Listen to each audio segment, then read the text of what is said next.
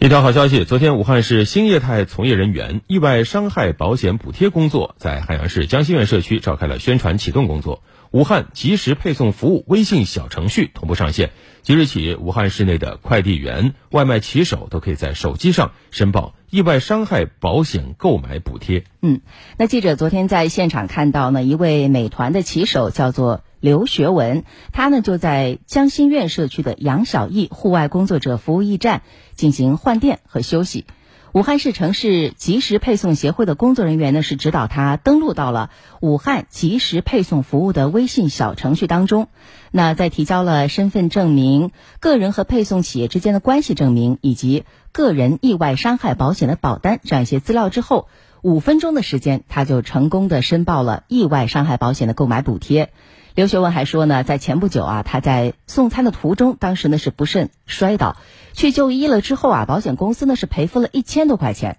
那这种给他们的发的这种呃保险的这个补贴啊，让他感觉是非常的温暖。嗯，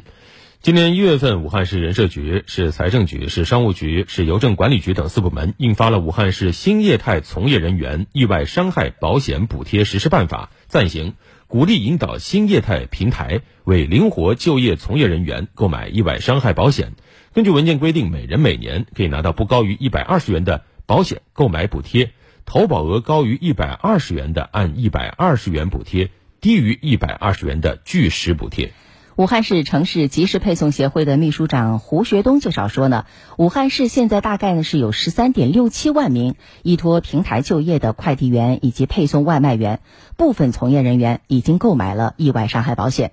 那受到武汉市人社局的委托，该协会和第三方合作呢是开发了武汉即时配送服务的微信小程序。配送人员还有他所在的企业都可以在线来申报补贴，也可以购买意外伤害保险之后再来申报补贴。在启动的当天，就有一千九百一十二名的快递员、外卖骑手在这个小程序上注册信息。是的，根据江西苑社区党委书记胡敏荣介绍，武汉市城市即时配送协会去年就在该社区建成了爱心小屋数字生活示范区，为户外工作者提供就餐补给、医疗护理。学习充电和文化休闲的场所，也希望他们能在我们这座城市工作的更加顺利、更加舒心。